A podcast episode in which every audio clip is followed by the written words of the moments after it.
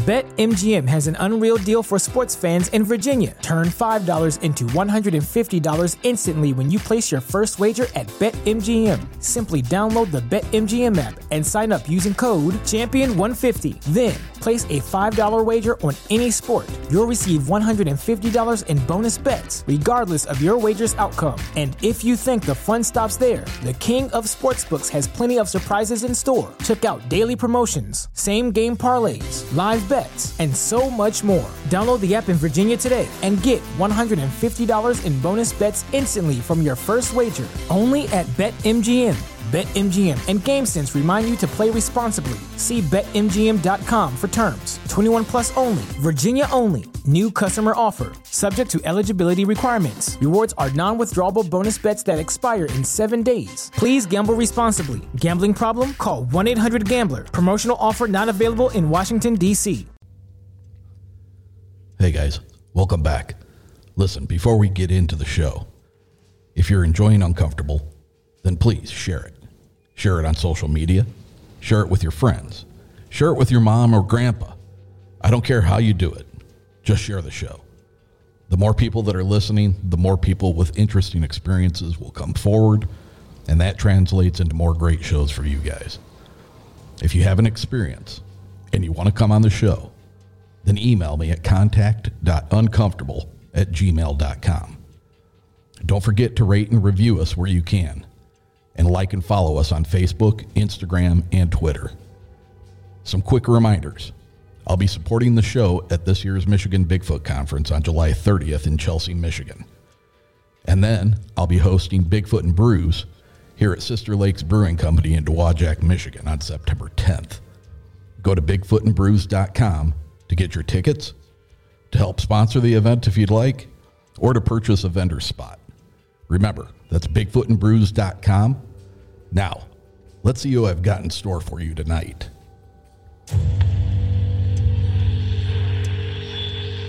Doing that, I was face to face with it. It was holding me by my throat, and it felt like it was sucking something out of me. I probably should have been more scared than I was when I witnessed the exorcism. I turned and looked on my right side. When I did, there's a beam on the side of the tree, a large beam. It's looking at me and I'm looking at it.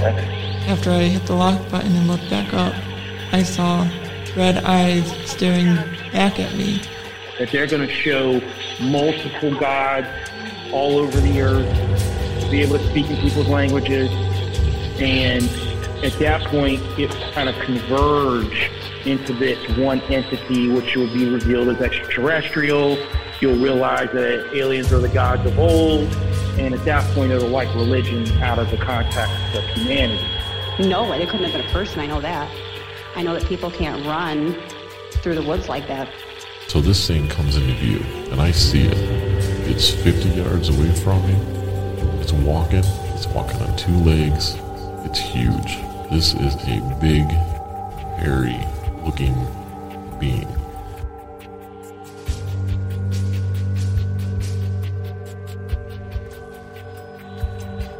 Welcome. I'm your host, and this is Uncomfortable.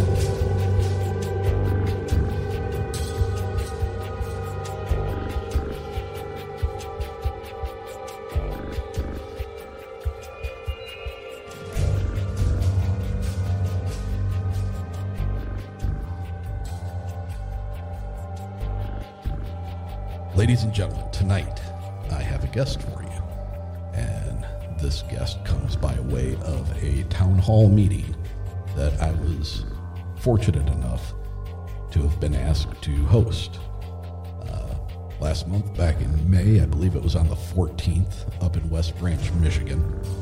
A Bigfoot Discovery Days is a Bigfoot conference that's put on yearly, sometimes twice a year, by Michigan investigator Phil Shaw. I've had him on the show several episodes back, so if you're interested, go back and listen to that episode. So he reached out to me. I was able to make the date, and I was fortunate enough to get to basically beg people in the audience to come up and tell their story of what they've experienced in the topic of Bigfoot. And this gentleman was the first to come up. So ladies and gentlemen, if you would please give a warm, uncomfortable welcome to Don. Hello, thank you for having me. Appreciate it. I'm glad you were able to make the time for me. No problem. Don, it was a pleasure meeting you up there. It was, we had a good time, my wife and myself, and one of my older sisters was there at the Bigfoot Days in West Branch, and it was quite interesting. It was a good day. It really was. It was a little steamy there in the church auditorium or whatever that side room was. Got a little steamy, but all in all, it was a good day. Had some good speakers. We had Ken Gerhard. We had Daniel Perez, Gabe Heiss from the other side of the state over there on the east side. Yep. And I've been accused of not being a researcher. I've been accused of not getting my feet out in the woods and seeking these things out. And I've never professed myself to be that person. I think everyone has a role to play as far as getting this kind of information out to the masses. And whether that puts you as a boots on the ground investigator or that puts you as somebody sitting behind a microphone talking to people who have had experiences, I think those are all just equally as valid as far as getting information to the public that wants to know about it. So I was thrilled to be able to be up there and to head that town hall meeting. And it took a little bit of coaxing. And I tried to prepare myself on the way up there. It's like, what can I say that's going to entice people to want to talk about their experience? And really I came up with nothing because it's so left up to the individual who had the experience. And the unfortunate thing is, like you and I were talking before we started recording, there's such a stigma with being associated with any kind of a topic like this that people just, they want to shut down. They don't want to deal with the eye rolls. They don't want to deal with the people calling you crazy. They don't want to be, they don't want to have to deal with being exactly that guy. Oh, you're the Bigfoot guy. Exactly. Yep. But you were brave and you came up and you told your story. And not to make light of anyone's experience, but what struck me about your experience was there was some level of humor to it, just based on what you thought it was. And, yes. And I thought that was, a unique story in that you don't hear that perspective often. So I was thrilled when you said you'd sit down and do this with me. So. Well, I appreciate the opportunity. Why don't you get in on it and let our listeners know what transpired that day?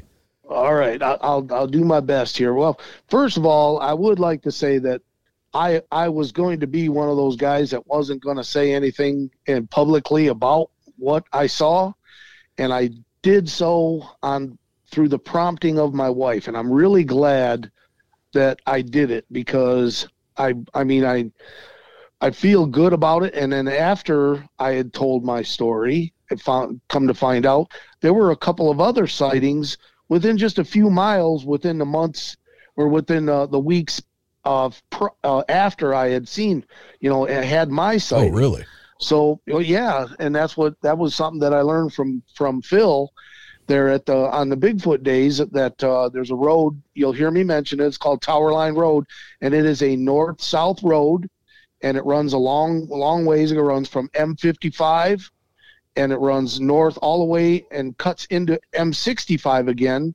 And along that corridor, that road, I think there were three other encounters throughout. I saw it in February. I think there were two in March and one in April, all within about probably 5 or 6 miles of where I happened to see what I saw. And let me interject here real quick for the listeners, because I'm heard literally all over the world I don't know that I mentioned at the beginning of this, this was in the state of Michigan. Oh, and, yeah. Yep. Can you give a town, you know, if you don't want to give your exact town, at least give one place where we can. I don't mind at all. It's a little town of Hale, Michigan. And it is probably about 18 miles west of Lake Huron, where Tawas City and East Tawas are on the shore of Lake Huron. We're pretty much due west of Tawas City and East Tawas, about 18 miles. My house, where I live, is very close to the town of Hale, and they actually call Hale the gateway to the Huron National Forest, because as soon as you get through Hale, you get up a few miles north of Hale, and you cross into the boundary of the Huron National Forest, and it's north and a little bit east of my place. And if you look on the map, it's shaded green, and it is a big, beautiful, it's a big, beautiful pine and oak forest. It's the Au Sable River winds through a lot of it, and it makes it all the way over to the shore of Lake Huron. It's just a beautiful place. But actually, where I had my encounter is a little bit south of there, on the edges of what we would call farm country, where the land was cleared years ago. They have hay fields, cornfields, different types of crops. Mm-hmm. And then as you go north, the farm fields kind of disappear and you get into the forest. So my encounter occurred, like I would call it, right on the edge, right on the north edge of the what I would call farm country. So, but what happened was I had to get up early. My daughter traveled from her house to bring her cat up here because her cat had to have her cat had to be neutered, and she didn't want it. She didn't want to be the one that had to take the cat to the vet to do that. And we're a household of animal lovers. We have all kinds of pets. Anyway, I got elected to take the cat to the vet. You take him to the vet early in the morning. The procedure's done. The cat comes out of his anesthetic. Then you pick the cat up in the evening and bring him home, and the cat doesn't have to spend the night at the vet. And I would never want to spend the night in the hospital if I didn't have to, and I'm sure the cat wanted to come home. But anyway, I left real early, dropped the cat off, and it was a very cold morning. It was probably about, when I left, it was probably close to 10 below zero. Oh my! We had gotten some fresh snow the day before, about three inches of snow, and or the night before. And I dropped the cat off, and I was on my way home, and I'm just driving along, and it was a bright sunny day. There was no wind. It was a beautiful cold winter morning. And I happened. What month was this? This was February. I believe we were looking. I think the date was February 22nd. Okay. And I'm driving along, and I was going down the road, and some property as I'm heading west right now. The property on my right, which would be to the north, is property that I had permission to hunt for probably close to 20 years. Property had changed hands about 10 years ago, and I hadn't been in there for years. And I was just paying attention. I was looking to see if it looked like there were a lot of deer sign in the fresh snow, a lot of deer tracks, things like that crossing the road. Sure. Plus, I was paying attention for deer. I don't want to hit a deer. And I happened to see, the first thing I noticed was a shadow being cast off on my left-hand side, be on the south side of the road now. Okay. And it was a huge human silhouette. That's what caught my eye first. And I gave my attention. I looked up, and I'm traveling about 40 miles an hour. And I happened to see this huge silhouette of what I originally thought was, and I think this is the funny part of what you were talking about, what I thought was the most awesome Bigfoot cutout anybody had ever made. Yeah, like a silhouette, like people have in their yard. Like a silhouette, yeah, a Bigfoot silhouette. They're very common around here. People put them up on the edge of the woods, sure. And you can, you know, I mean, they're really cool. I've wanted one for years. I'm not much of a woodworker, and the expense of it, I never went through with it and built one, but I was determined I was going to build one like this Bigfoot cutout, because this thing was awesome. It looked to me like I was looking at the back of a Bigfoot cutout and the shoulder. I mean, the thing was absolutely massive. And I made it about, I seen it. It looked to me like there was hair and detailed.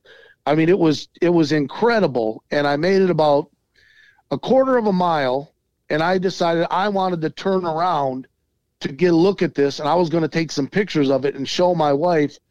And the cost of lumber, because of COVID, everything, the lumber's through the roof. Right. But I was determined I was going to spend the money, and I was going to build one just like this. And I turned around. The turnaround is Towerline Road, and it was about not quite a half a mile from where I actually saw the thing. Turned around and I drove back, and I'll be doggone if that thing wasn't there anymore. Oh. And I could see like drag marks in the snow, not necessarily from the road. I couldn't necessarily see footprints, but I could see marks in the snow, the direction that it had gone. Oh, yeah. And so I drove down the road slowly, looking in the swamp, and I did catch movement two other times. Oh, really? Yes, but nothing defined. It's very thick, heavy. It's a swamp made up of cedar and hemlock and some different types of I think some kind of spruce. It's lowland. As a matter of fact, a lot of times if you walk around in there, you're going to get wet feet. So when you say you saw movement on two other occasions, what kind of movement were you seeing? Were you seeing? Like... It was just the animal moving from. It was walking towards the east. At that point, I'm looking south now, going from my right to left, like stepping in between trees. And I seen it again, and then I didn't see it anymore. So I missed that when you were at the town hall meeting.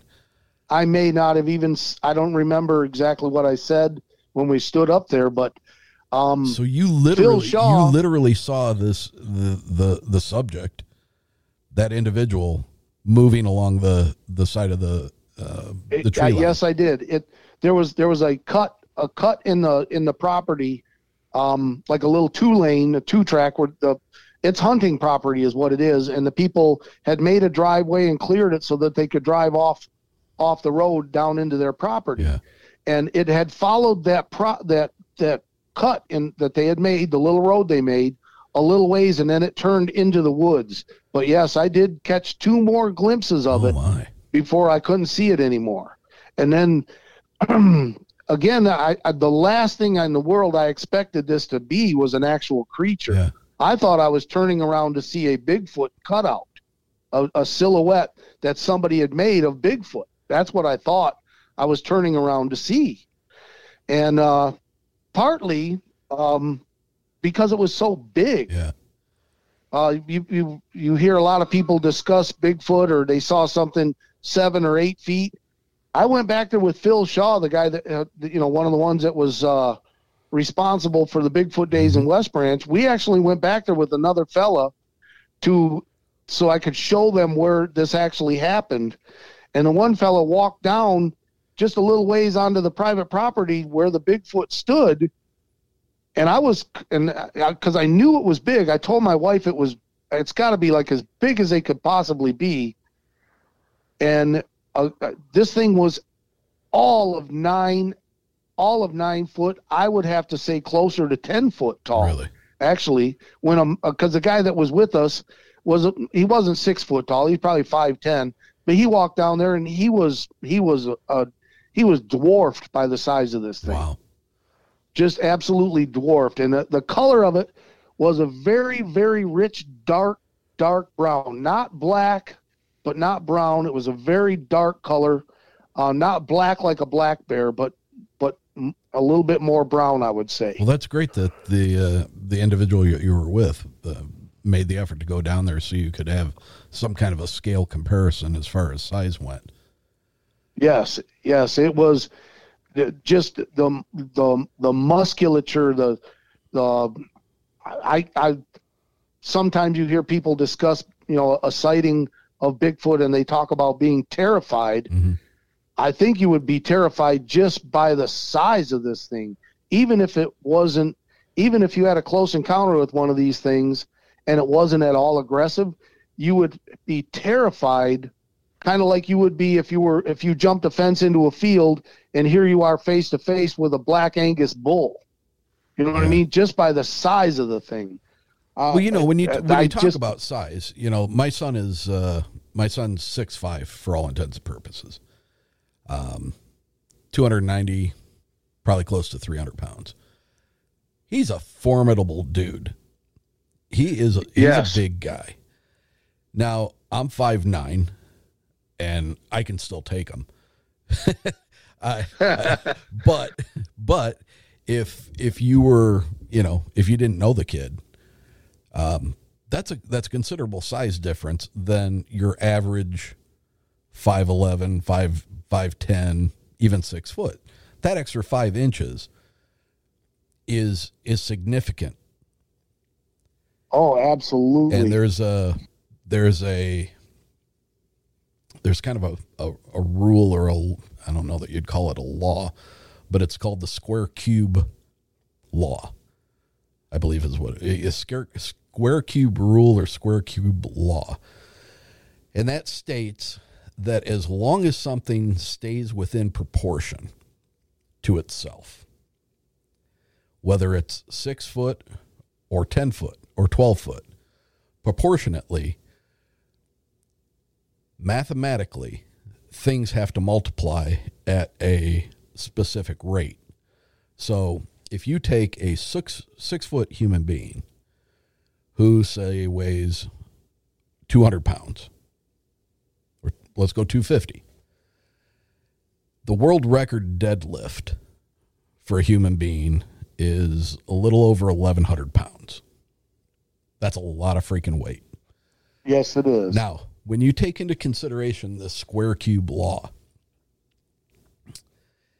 it dictates that as something doubles in size, so if you're going from a 6 foot human being to a 12 foot human being, and all things remain proportionate, then the mass of that 12-foot being is multiplied by 8. So if that 6 foot person is 250 pounds and the 12-foot version of that same person is proportionate, its weight multiplies by 8. So 250 pounds times 8. Wow. So that's significant. But they also state that it most likely, or in very close proximity, can be a good way to gauge the strength of that creature. So if you have a 6 foot person who can deadlift 1,100 pounds, now granted, that's a world record, but a human being deadlifted 1,100 and some pounds. You multiply that by 8. Yeah. So a 12-foot that is roughly 2,000 pounds of weight, yeah, could potentially be able to lift 8,800 pounds by itself. Now, if you take two or three of those, and you talk about what we're going to get to in a little while as far as moving a large tree that had fallen, that could be in the neighborhood of, say, 16,000 pounds. Now, that doesn't seem so out of the realm of possibility when you take into consideration that mathematical law. So, yeah, I don't know where I've heard this, but I've heard what you're describing somewhere. You know, I'm 56 years old, and I'm somewhere along the way, I've heard them talk about figuring out how big and how heavy something is being proportionate. Like you know, I didn't have the words for it, but yeah, this thing was, as far as proportions go, I'm trying not to exaggerate, but I'm going to say it was all of 6 foot at the shoulders, 6 foot wide. And arms 6 foot wide at the shoulder. That's what I'm saying. And I got a very good, what I looked at was the rear of it, because it was standing there literally. And I thought about this afterwards, and I told Phil this too, and he agreed with me. It was a cold morning, and this thing was standing there in a ray of sunshine coming through the trees, like with the sun hitting it in the face. And I was looking at its back, kind of more, its left shoulder was closer to me. It wasn't right straight onto the back. It was angled just a little bit, but I was looking at the thing's back for the most part. And one of the details that I did catch as I drove by was the arm length came down to just about the knee, maybe not quite the knee, but I could see a hand. I could see the hand and the fingers wrapped around, and just the sheer size of it. It was just, I mean, it was just incredible. The morning that it happened, once I realized what I saw, I could not get home fast enough to tell my wife. I mean, I literally sped home to tell my wife, and I'm not exaggerating, we kind of had a little bit of a celebration in the living room. And I kept telling her, I want to tell you the story. I want to get the details while they're fresh in my mind. And, I cannot, one of the speakers there at, I can't remember what his name was. We bought a couple of his videos. We tried to patronize the vendors that were there, because they go through a lot of effort, you know what I mean, to get there. But anyway, he spoke, and he said when they get to be about 8 or 9 foot, that seems to be about the maximum. You know, every now and then you'll hear of ones that get bigger. Well, I'm fortunate, I guess. I got to see one of the biggest ones you're going to see, because this thing was just absolutely massive. Well, I have to take a little bit of issue with that gentleman and what he said. Strictly on the fact that I've spoke with Robert Kreider, who is getting to be a pretty well-known researcher out of New Mexico. Kreider Exploration, I believe, is the name of his group. And so down in New Mexico, he's talked about some that are leaving, I believe, in the neighborhood of 23-inch tracks. Now, he's had conversations with Dr. Meldrum, and anything over about 18 inches, Meldrum has told Kreider that, you know, they just don't get that big. So anything over 18 inches is suspect in his mind. And it seems to be the 8 foot range seems to be the sweet spot when you're talking about anybody who is in academia or has any kind of scientific background, that is willing to go out on a limb and talk about this subject. They seem to want to stay around that 8 foot area. But I've talked to several people where they're bigger than that, and they can get a lot bigger than that. I mean, I'm talking, at least some of them, somewhere in some in the neighborhoods of 12 foot, you know? So yes, I think obviously you saw a very large one. But I don't think that's at the top end. I think there are, you know, now whether it's a geographical thing or whether it's a specific, type that only gets that big, who knows? But I think there's enough people having witnessed them, you know. And you know, the thing is, you know, none of us are experts at judging size. So, you know, you're X number of feet away from this thing. You're moving. You know, you have a glimpse of it, and you know, all you have is what recollection you have in your mind to make your guesses off of, you know. So it's an educated guess. You're doing the best that you can. You're not fabricating anything, but it doesn't necessarily mean that that's accurate. So, you know, there could be a significant difference in what it actually was compared to what you thought it was. Right. But when you take a guy who physically goes down and stands where you saw it at, and you know how tall he is, then you can tell that it was considerably taller than that. Then you have a better thing to judge. So yeah, that was a huge help. It really was. I didn't think that would be all that significant, but when he walked down there and I could see him standing there, and then I realized, that's when I told Phil, I said, Phil, I've been saying that this thing was 9 foot. I said, it was bigger than 9 foot. it was much bigger than 9 foot, you know, because just with him standing down there to give me the reference, it is private property. And the morning that it happened, I drove back, immediately drove home and told my wife. And I do not know why, other than maybe there was a little bit of fear in my mind.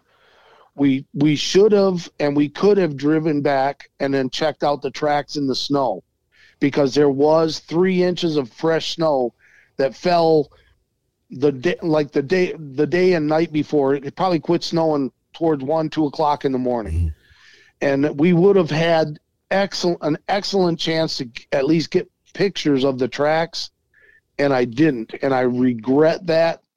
I regret that so much. We talked about it. We were going to do it. Then we didn't. And we literally just did not go back to look at the tracks. And I wish that we would have. I was probably a little bit afraid in my mind, I guess, because because of the size of this thing. I grew up knowing what Bigfoot was. I was always interested in Bigfoot. I always wished and hoped that there actually was Bigfoot. I truly believed in my mind that at least there used to be, and there were, you know, maybe a very small population of them, you know, that remained. Sure. And I never really thought about being afraid of them until I saw how big this thing actually was. I'm a lifelong hunter. I've been hunting. I wasn't born in the woods, but I got there as soon as I could. And you know, that's a saying. Something I always tell people. I was not born in the woods, but I got there as soon as I could. And I have never been afraid to walk in the woods. I'm not afraid to walk all by myself in the dark, as far as you want to go, and then find my way out in the dark as far as you want to go. And I told Phil the other night when we were at the campfire, I says, strictly statistically, the chances of me running into another one of these creatures is very slim. I said, so I really don't have a whole lot to worry about as far as running into one. And that's when Phil stopped me and he says, you know what? He said, just because you didn't see him, or you didn't see one, does not mean they did not see you. And I'll add to that by saying that of all the witnesses and all the people that have come forward with their stories, and I think that's what's important about people coming forward with their stories, is there are several. Actually, there's many. Let's even say a lot that have had multiple incursions. Yes. Now, yes, you know, some people say that, you know, they're, you know, it's because you're open-minded, but it's because you're open to it. Some people say it's because there's some kind of a psychic connection that's made. Some people say that there's that they in some way, shape or form mark you, and you are now you're prone to having all other experiences, you know, whatever they are. You know, we talk about a lot of weird stuff on this show, so I don't judge, and I don't really throw anything out with the bath. I don't throw the baby out with the bathwater. But, you know, now that you've seen one, it would not surprise me in the least that I hear from you again at some point, and you're like, shit, it happened again. Yeah. Going back to that day, Can you give me an idea, a rough estimate about how many yards away from you and the vehicle on the road from? We measured it from where the guy was standing. It was 33 yards. Oh, so that's not far at all. No. And in my mind, again, it was a cold winter morning, dead calm, not a breath of wind. So this thing heard my truck coming down the road a half a mile or three-quarters of a mile away or more. Yeah. You know what I mean? And it just basically held perfectly still as I went by, thinking that maybe I would not see it. So it was 33 yards to where it was standing, or 33 yards to where you saw it along the tree line? It was from the center line of the road to where it was standing. We measured it. It was 33 yards. Okay. Yeah, 100 feet. That's not far at all. That's not far at all. No. That's why I had such a good reference to actually how big it was, and why I got such good detail of what would be its left hand. Yeah. And it was a human-looking hand, just very, very dark skin, and it was enormous, absolutely enormous. You know, and it makes sense based on, you know, I pay attention when people talk to me. So, you know, you're telling me this happened early in the morning. It was, you know, sun was up, but probably hadn't been up for long. It had not been up for long. Sun's coming up in the east. You're saying that this was on the west side of the road, correct? So it was actually on the south side of the road, and I was traveling west when I seen it. So that would make sense that, you know, basically what you saw was a highlighted silhouette versus something that had massive amounts of direct light on it.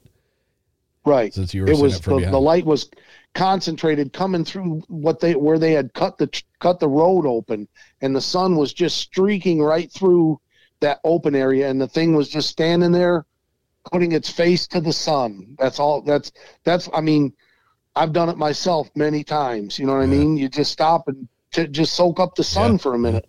And that's exactly what the thing was doing. Wow. That's exactly what it was doing. And it just hoped that and it's probably had cars drive by it a million times and nobody saw it. And I just happened to catch it. You know what I mean? So it was, I mean, if I'm going to see a Bigfoot, especially one that big, I would like it to be in a situation very similar to what I did, where I could drive, Well, I'm not afraid of bears. I've had many close encounters with bears. I've been within 18 inches of a wild bear before, and I don't plan on getting that close to a wild bear again, but I'm not afraid per se of animals out and about. You know what I mean? I would be terrified to know something like that was very close to me just because of how big it is. I mean, well, if you think about it, most people, you know, older homes probably have 7.5 foot ceilings. Most newer homes are 8 foot ceilings. And, you know, if you had something that walked into your living room and had to bend down a considerable amount, not to hit its head on your 8 foot ceiling. That's just, it's so hard to wrap your head around how large that is. Even if it's only 8 footer, that's 2 foot taller than a 6 foot person. Yes. But that's huge. One of the things I have a peaked ceiling in my living room.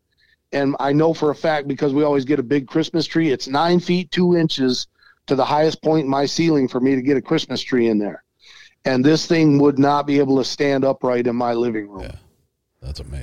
That's how big this thing was. Well, you look at Shaquille. And as tall as it was, the width of its shoulders and the way it was built is even more impressive. Well, you look at Shaquille O'Neal. He's what, 7'2"? 7'2" or 7'3". And he's not a small dude. He's not a string bean. He's not a gangly, skinny, rail of a person. He's a pretty massive dude. I mean, to be next to him, it's staggering how big of an individual that is. Yes.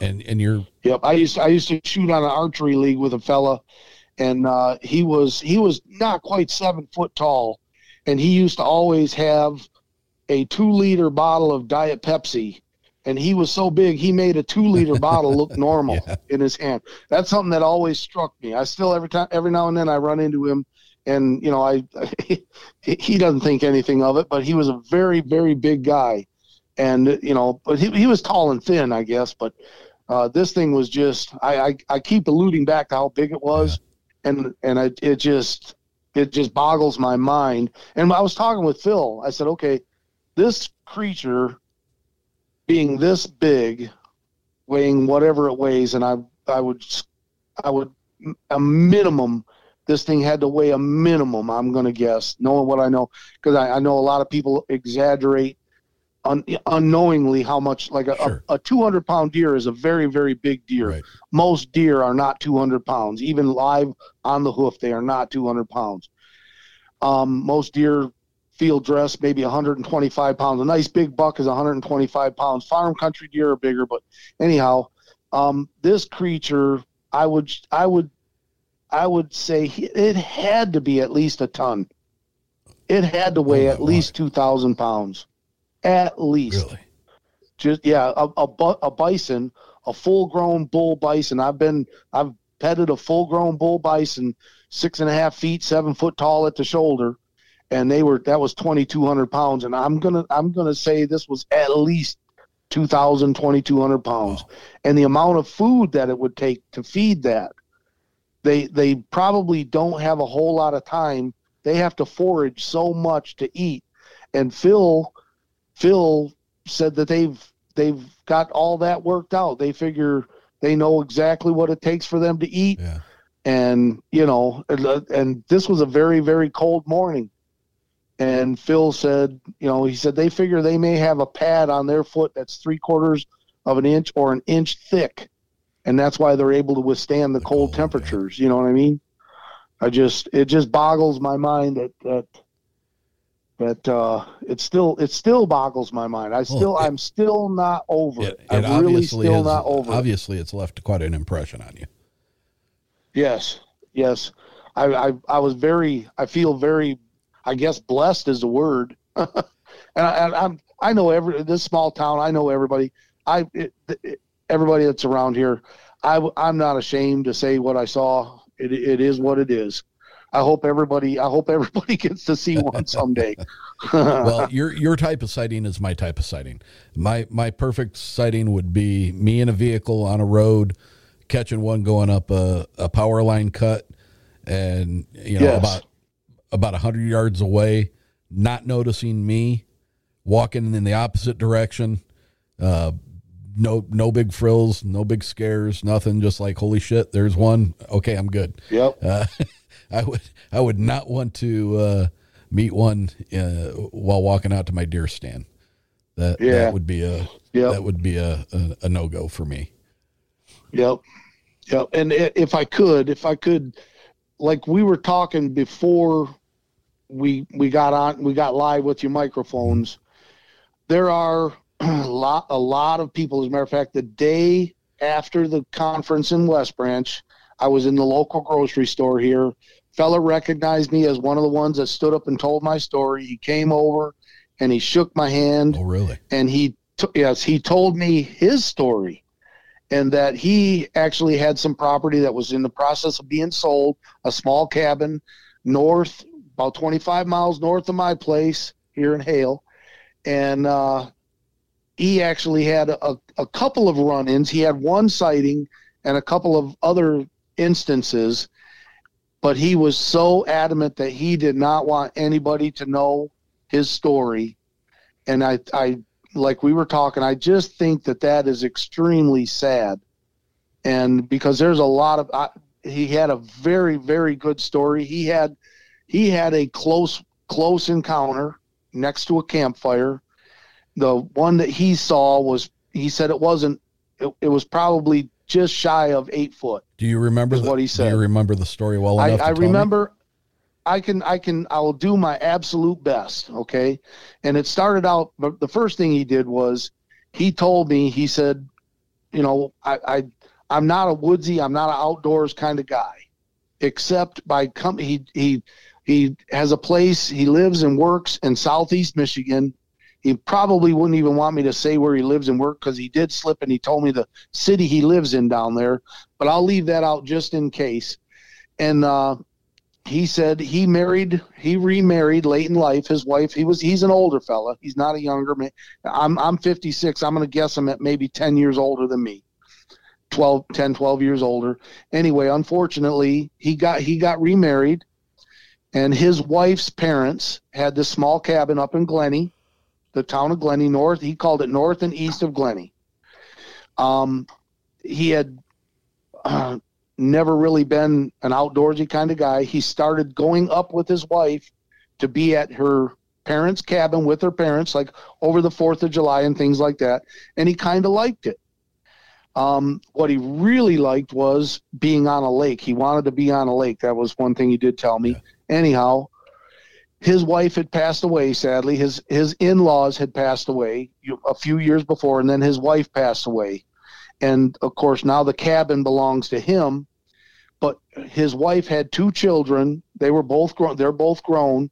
And rightfully, he wanted to put the cabin in their name so that they could, because property values are high right now.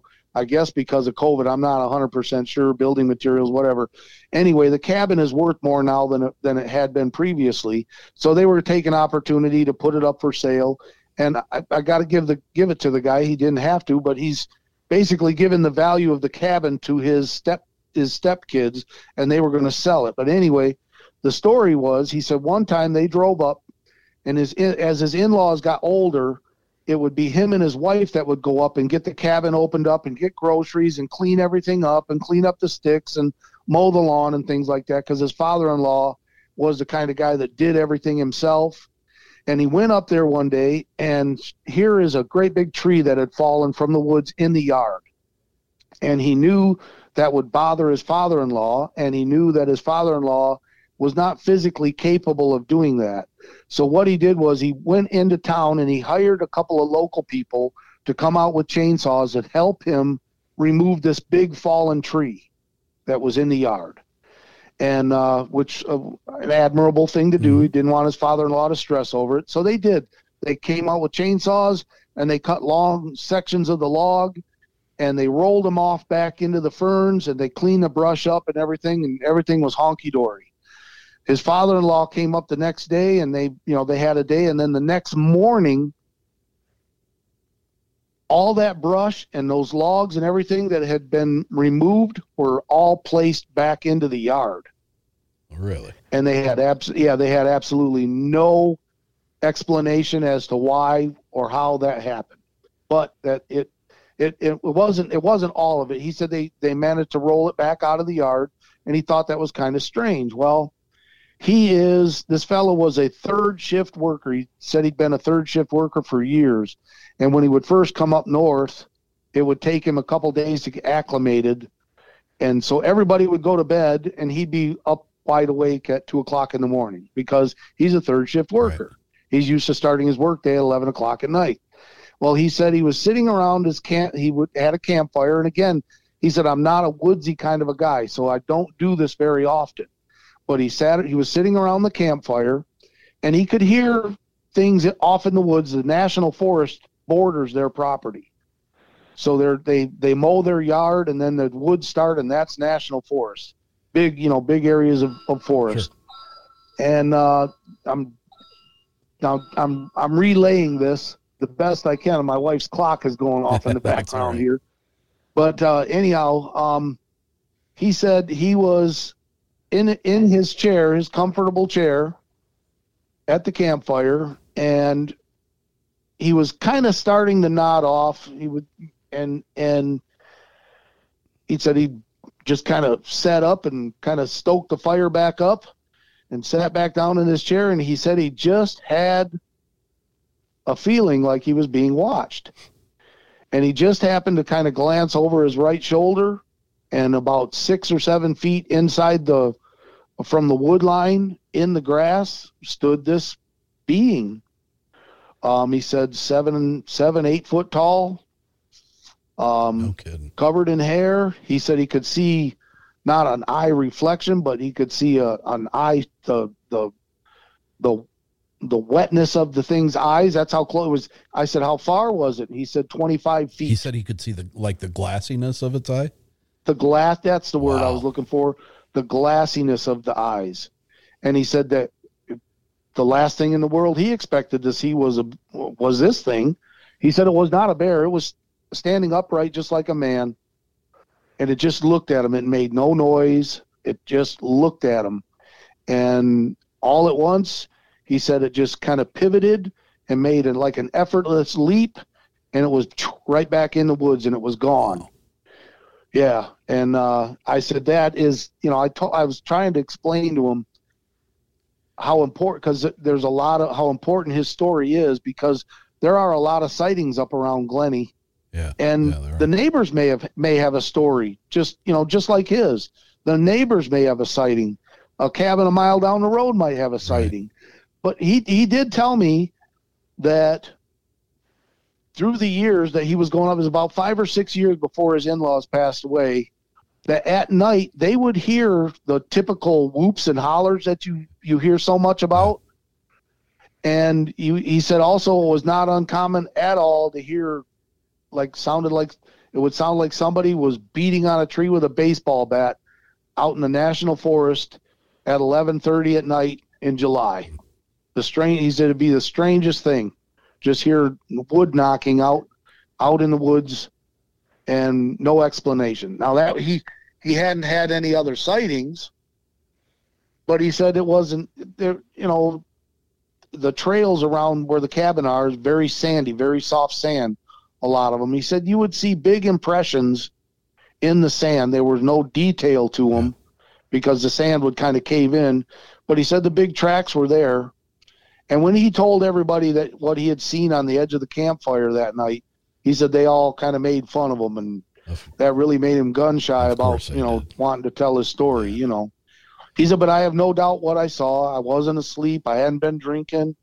It was none of that. He said, I turned, and there it was in the campfire light, and it was plain as day. He knew exactly what it was when he saw it. He said he never believed in Bigfoot, had no, you know, would never testify that he believed that there was a Bigfoot. He said, but when he saw what he saw, it happened, and now he knows. Wow. And there's no question about what he saw, but he did say he wants to sell that cabin and buy a place on a lake.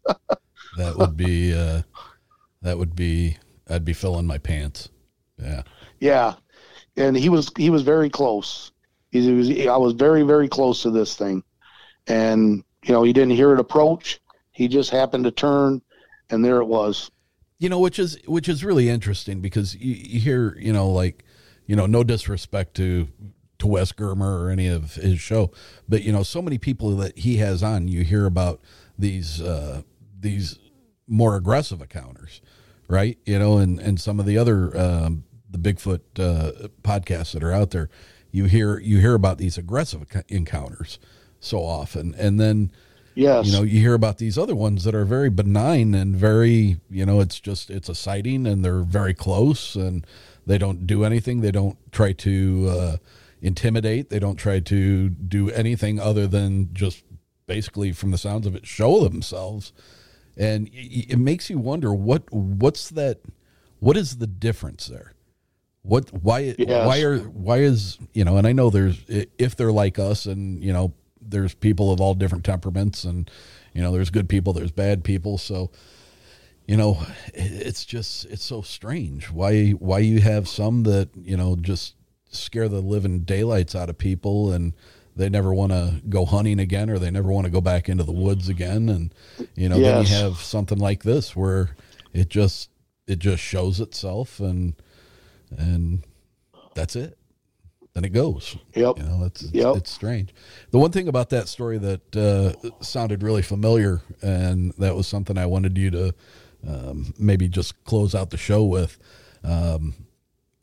as far as all the logs and everything that were on that property that they were clearing out after the, to open up the cabin. Now before we started recording, you were telling me something that you weren't necessarily sure that it was anything to do, but the more you started thinking about it, you were like, well, this was kind of weird. So if you wouldn't mind, why don't you Why don't you get into that? Oh yeah, when we were sitting around the campfire with Phil Shaw up at one of the campgrounds up on the Au Sable River there the other night, my wife brought this up, and I never even put two and two together that this might be any type of an encounter. I took my daughter out to go on our Michigan youth deer hunt, which usually occurs sometime around mid-September. It's usually the second weekend in September, I think. And at the time, she would have been about 15 years old. And I had I've hunted the area for literally decades, so I know the place very well. I know where the deer travel. If there's deer there, I know where they're going to be. I knew we had acorns that year, which was a very good thing for us. So sometime in July, I went to drive up in there, and I couldn't because there were a lot of logs down in the trail, a whole bunch of them. I made it, parked the truck, and I walked a little way, and I said, well, when we come to hunt, what I planned on doing was I planned on going out with a chainsaw and opening the trail up to drive back in there. And of course, I just never did. One thing leads to another, and pretty soon it's the day of the youth hunt, afternoon of the opening of the youth hunt.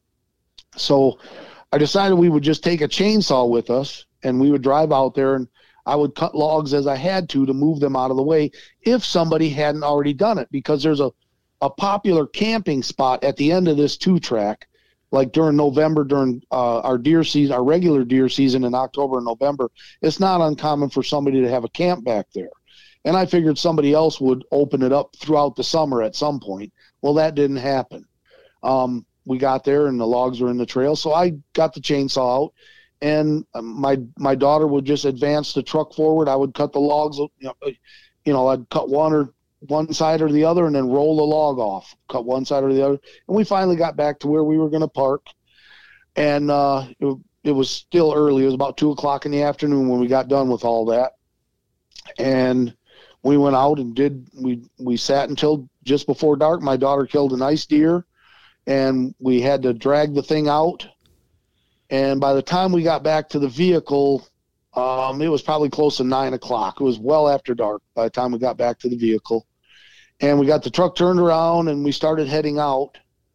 And it still bothers my daughter to this day. I wish she was here, she would agree with me. It was a very freaky thing, and I totally blocked it out of my mind. Why I did that, I don't know. But anyhow, we're coming down the two track, and the grass is tall and the ferns are tall, and here's a log right in the middle of the trail, one of the logs that I moved. And then in succession, there were multiple places where many of the logs that I had cut and moved, and some of them were quite large, were placed back in the trail. No kidding. And at the time, I'm not thinking anything. I thought maybe somebody was in there. Maybe they were in there youth hunting. I don't know.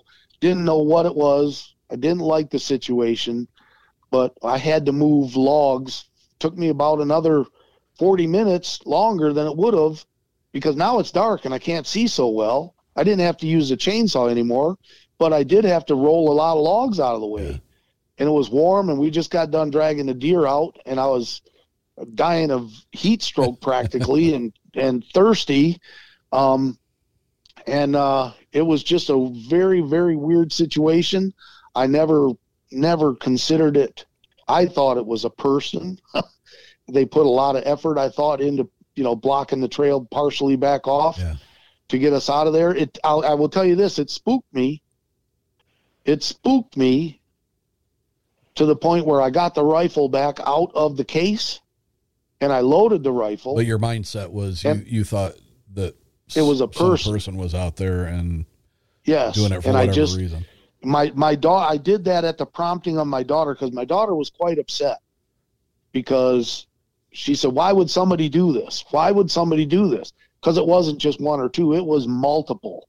And it was almost from the beginning where we started cutting up the logs to get back in there. And it, like I said, it took me a good half hour, 40 minutes for us to get back out of the way, because, back out of the woods, because of how much debris they put back in the trail.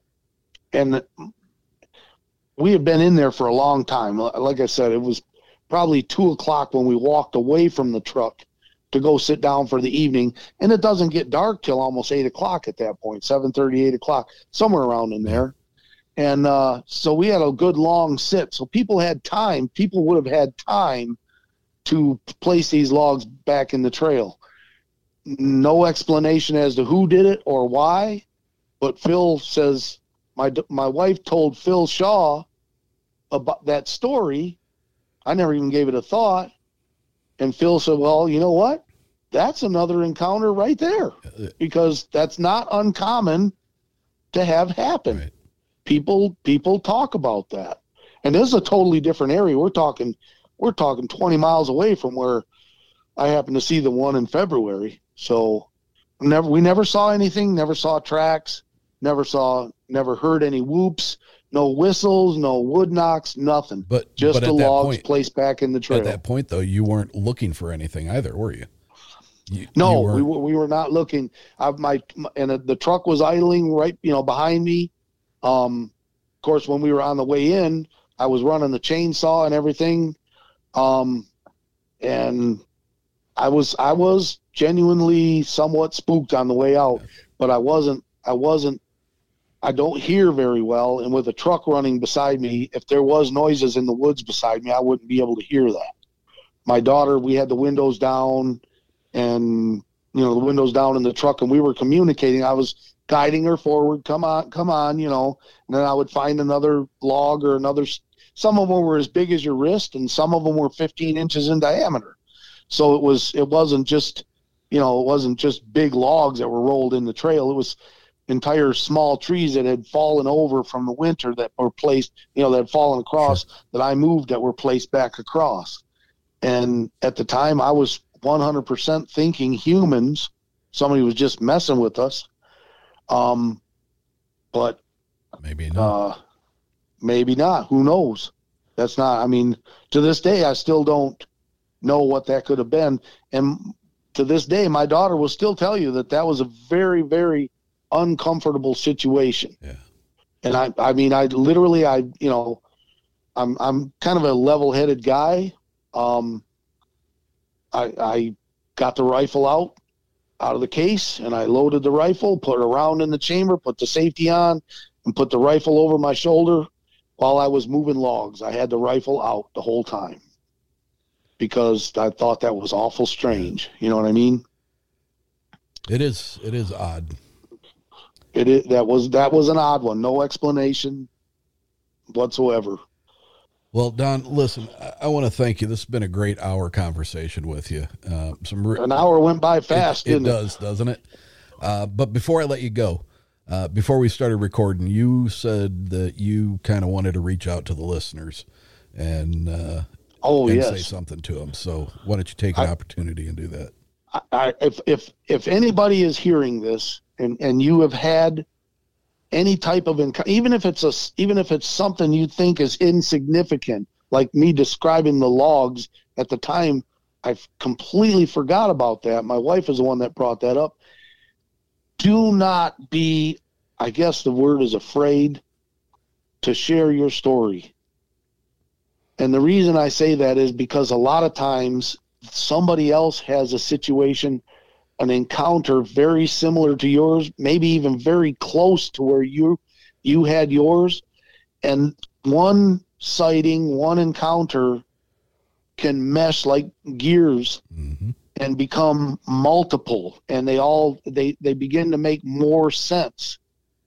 If you share yours, maybe somebody else has one that's, even if you don't use your name, you can give your location, and somebody else may come forward with a story they had 2 weeks before yours or a week after yours in the same general location, where I saw Bigfoot on February 22nd, 2022 in Iosco County, Michigan, from the road.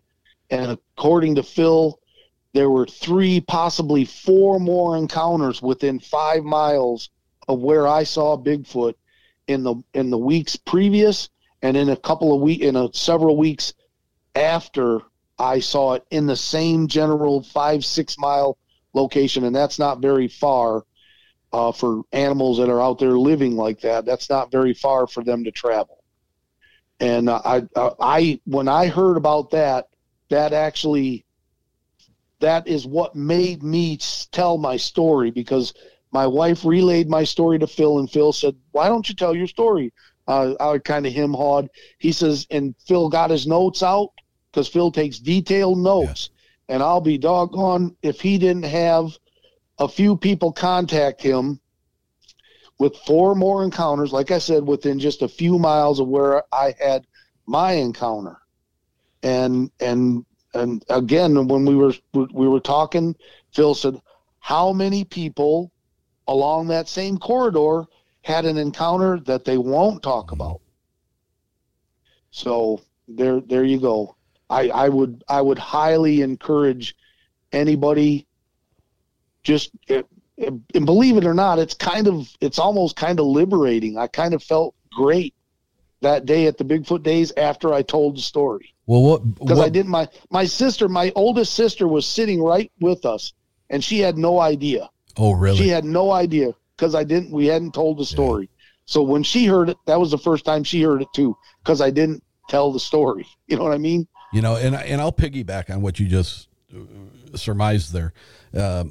One thing being, you know, going to these Bigfoot conferences, whether it's a small one, whether it's a large one, whether it's in Michigan or Ohio or down in Kentucky or in Alabama, wherever you're at, what you're going to find is that you are surrounded by like-minded people. You're surrounded by people, you know, people don't go to these things and pay $30, $40 a person to get into these things, and even more to listen to the speakers. They don't pay that money to go there and make fun of things. Those kind of places, typically you're going to run into people who are like-minded. They're interested in the subject. They've had an encounter themselves. They're just interested. They want to learn more, and what safer place to be able to express what you feel that you've had happen than in front of those type of people. And the other thing that it does is, you know, for people who, and I'm going to use the word closed-minded, and I don't mean that in an offensive way, but if you're closed-minded to the subject of this, or closed-minded to anything in the paranormal that, you know, that I cover on this show, if you're going out into the woods on a regular basis and you're not paying attention to your surroundings, and you just think that because you are a camper and you've camped for several years, or you feel that you've been hunting since you were 10 years old or 12 years old with your dad, and you can make a blanket statement that is, I've spent my entire life out in the woods. Well, no, you haven't. You've spent every year for a couple of weeks going out hunting property, but you haven't spent your whole life out in the woods. That's not an accurate statement. Right. But not to take away from that, you know, if you've been hunting your whole life, that you have spent a lot of time out in the woods. You haven't spent your whole life, but you've spent a lot of time. But if you stay closed-minded and you don't accept the possibility, or at least put some effort into understanding what people who are having these experiences are saying, you could potentially put yourself in a position where you are not recognizing some signs that might tell you maybe you shouldn't be here. Maybe you shouldn't be in this area, because there might be an 8 to 9 foot, possibly 10 foot, very large wild creature in this area. Yes. Or a group of them. Exactly. So I give my wife credit for, I guess, prompting me to tell my story. And it turns out I'm extremely glad I did. I wasn't going to, and she literally blurted it out to Phil and Phil Shaw. And Phil Shaw says, you got to tell your story. You just got to tell this story.